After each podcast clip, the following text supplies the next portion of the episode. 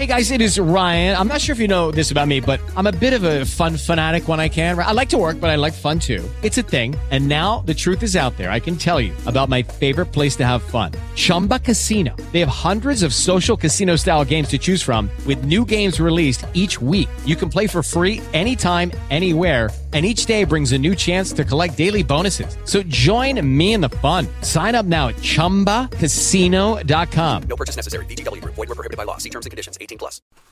Buonasera a tutti e benvenuti ad una nuova puntata del Medio Oriente Dintorni Show. Quest'oggi continuo a parlarvi di libri con un libro che per me è stato veramente qualcosa di fondamentale e che questa storia, più che questo libro, ha segnato veramente buona parte dei miei ultimi quattro anni.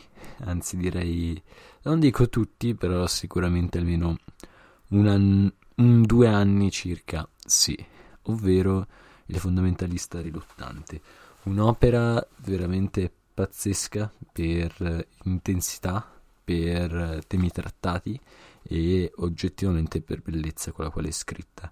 Devo dire, come vi dicevo prima, che è la storia, una delle mie storie preferite, perché in realtà io ho amato ancora di più il film. Il film, secondo me, di Mira Nair è molto molto molto bello, perché va ad unire ad una storia già interessante di per sé, ma che effettivamente, diciamo, eh, mancava un po' di movimento, di rapidità, e poi eh, i luoghi, per carità, il quelli del libro sono quelli veri, però quelli del libro sono meno azzeccati rispetto a quelli del film, quindi diciamo che il film è ancora più spettacolare, però oggi ci concentriamo sul libro e di conseguenza anche delle differenze un po' che ci sono fra i due media, fra le due rappresentazioni.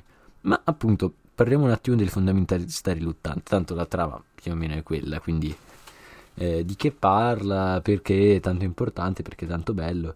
Fondamentalista riluttante parla, è una specie di autobiografia, ovvero sicuramente ci sono moltissime parti che sono proprio biografia di Mohsin Hamid, eh, se non erro non lo è tutta al cento per cento, ci sono delle parti nel, nelle quali è stato un po' romanzato il tutto. Per esempio non ricordo se lui faccia effettivamente un, un determinato viaggio che vedremo più avanti, o se di fatto sia più lui che... È un modo di dire che è stato in un posto e che lì ha capito, si è ricordato la storia, eccetera.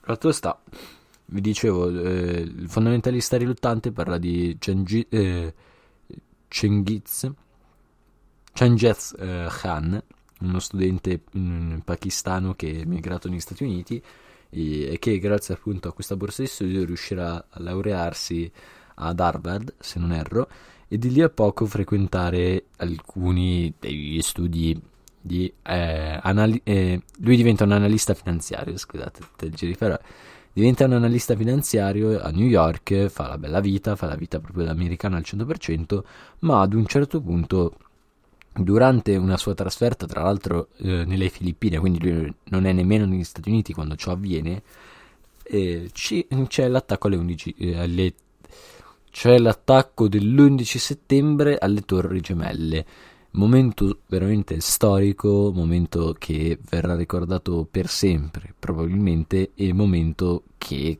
cambia completamente la vita di, eh, del protagonista appunto di Changez Khan, anche se ha detto lui non vuole, cioè non è che lui dice ah ma ci sono state le, eh, le Torri Gemelle, adesso invece noi cambiamo, adesso si diventa muslim per davvero. Assolutamente no, ma si accorge sempre di più che la realtà intorno a lui sta cambiando e sta cambiando sempre più in fretta. Eh, vede gente che magari prima trattava in maniera normale, che lo manda a quel paese solo perché è pakistano, solo perché ha la barba, solo perché è musulmano o cose di questo genere, e quindi lui eh, naturalmente è spinto in realtà dal cambiamento che avviene intorno a lui, è costretto a cambiare a sua volta, e questo farà, eh, lo trasformerà in un personaggio un po' ambiguo e che soprattutto nel film, dove c'è anche una parte diciamo più tipo thriller, verrà so- fortissimamente sospettato di essere una spia eh, scusate, non una spia, il contrario, un capo fondamentalista, eh, un capo eh, appunto tipo di Al-Qaeda o cose di questo genere. Nel libro, se non erro, questa parte non c'è. Fatto sta che comunque lui si ritrova a diventare veramente l'estremo opposto, ed è bellissimo, cioè veramente una riflessione secondo me molto interessante, scritta molto bene, in maniera molto semplice, molto lineare, ma in grado di darti tanto. Potrei stare qui veramente un giorno a dire gli spunti che ti lascia quest'opera. Sicuramente c'è quel il fatto del eh, non essere né fondamentalisti statunitensi, perché lui lo dice chiaramente, cioè non è che lo statunitense che sta a, a Wall Street non sia un fondamentalista del suo modo di vivere, non sia un fondamentalista riguardo a il fatto che a come pensa, a quello che pensa del mondo, quello che pensa del mondo, colui che ha tutto.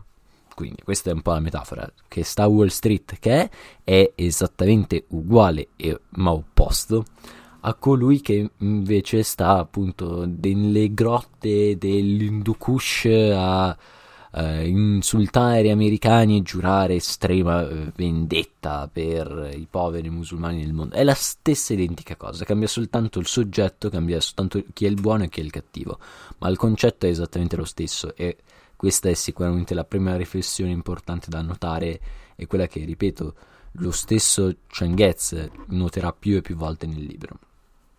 Ed è mm, sì, cioè, veramente forse la più importante. Ma un'altra che io ho notato e che ho riportato con grandissimo piacere è una domanda. Questa in realtà non ricordo se è presente anche nel libro, perché il libro l'ho letto solo una volta, mentre il film l'avrò visto almeno dieci volte, quindi perdonatemi, e poi vi dico uno o due dettagli che sono proprio diversi e che mi ricordo, però eh, il rischio sarà sempre quello che vi parlo più di un'opera o dell'altra.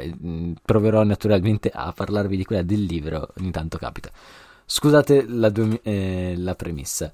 Detto ciò, nel film lui poi diventerà, una volta che va via dagli Stati Uniti, che lascia il lavoro, smette di essere analista finanziario, torna in Pakistan e diventa un maestro dell'università, un maestro di una materia non specificata, però di qualcosa di eh, umanistico, diciamo così.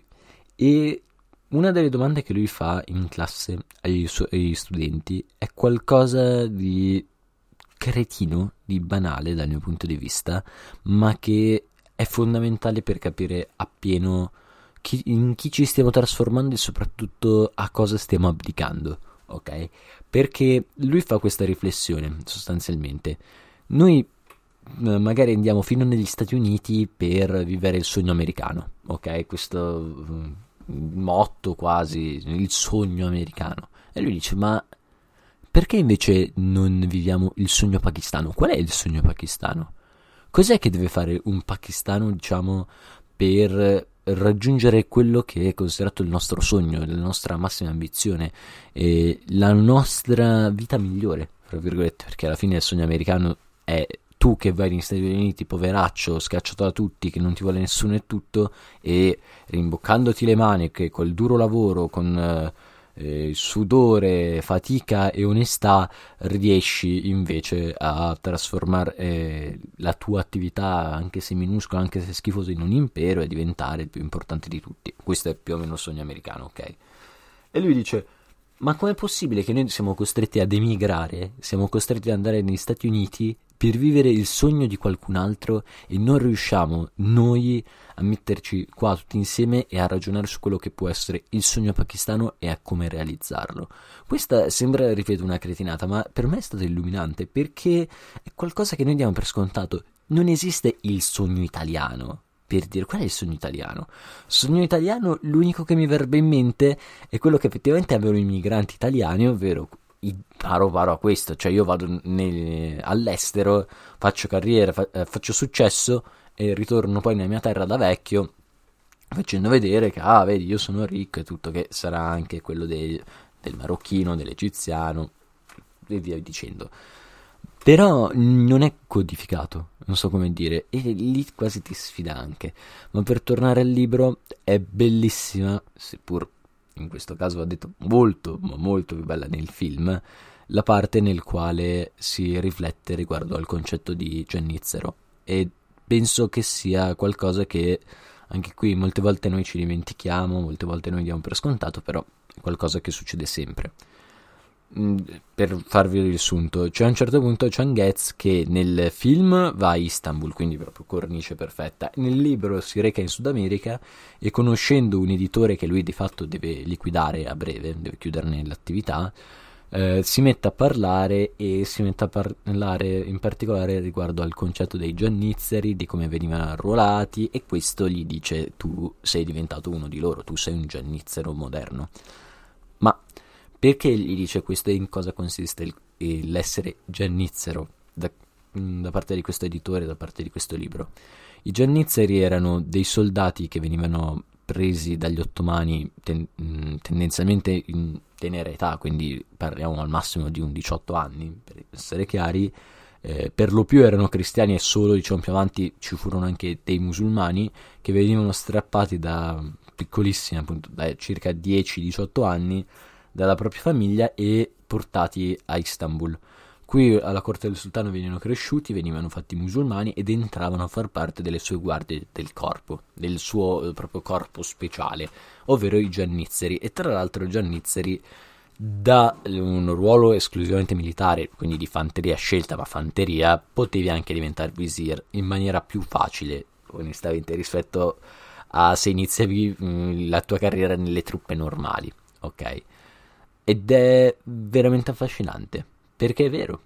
Cioè, alla fine gli ottomani, vi ho detto che ci furono anche musulmani. Questo perché le province musulmane, soprattutto tipo Bosnia e Albania, vollero che questa pratica chiamata devşirme fosse fatta anche da loro, ok? Cioè, il fatto che il figlio del contadino potesse diventare gran visir era una cosa che, cioè, proprio... oh, oh Ma, ma ti mandiamo proprio a sgobbar la terra, a fare i lavori più schifosi e pesanti, se c'è questa possibilità. E se ci pensate è più o meno quello che accade anche adesso con gli Stati Uniti o con altri paesi, no? Ovvero che noi siamo disposti a mandare magari i nostri figli, o siamo costretti, attenzione, a mandare i nostri figli in un altro paese nel quale tendenzialmente assorbiranno la cultura, eh, il modo di vivere, la storia, e trasformarli di fatto in dei legionari al servizio di un'altra causa. Questo affinché appunto il ragazzo in questione accumuli successi, riesca a svilupparsi, riesca a fare quello che deve, e che sostanzialmente è, è proprio quello che facevano gli ottomani, perché eh, poi non è che solo in quella maniera lì potevi diventare gran visir, non è che solo in quella maniera lì potevi diventare giannizzero. C'erano anche altre maniere, questa era la più facile, questa era la più comoda, ed è anche quella utilizzata dal libro. Ma penso che riflettere su questa pratica e sulle analogie, fortunatamente meno violente, ma sono passati anche tanti secoli, e con quelle, diciamo, della moderna migrazione, sia qualcosa di veramente molto interessante e molto affascinante, perché ci dà veramente idea intanto del come questi fenomeni siano veramente antichissimi, di come in un certo senso questo tipo di pensiero, questo tipo di concetto non sia mai passato, ma abbia cambiato soltanto forma, e di come davvero davvero eh, si vada a creare anche proprio per questo American Dream, no? Eh, che può essere qualsiasi altra cosa per un altro paese. Adesso specifichiamo, abbiamo preso l'America perché eh, di questo il libro parla, ma di come questa ambizione, questa idea del tu vieni qui, fai tutto, ti liberi, eccetera, sarai una persona nuova, diversa, eccetera, in realtà eh, sia, per carità, non una roba negativa. Anch'io voglio andarmene via dall'Italia, cioè io non è che appena ne avrò l'opportunità eh, sarò costretto ad andare via, però fatto sta che è naturalmente un'arma molto interessante nel momento in cui tu vuoi intanto far sviluppare la tua cultura, perché questo, portare culture diverse, porta solo vantaggi, per essere chiari, ma oltre a questo ti dà anche la possibilità di esercitare un vero e proprio soft power non indifferente in generale sul mondo intero, e penso che sia qualcosa di molto interessante.